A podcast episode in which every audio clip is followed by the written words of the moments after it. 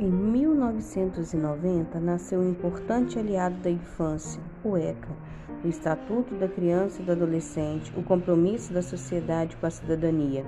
O ECA veio atender uma exigência da Constituição de 1988, que determinava o dever da família, da sociedade e do Estado, assegurar o direito da criança e do adolescente.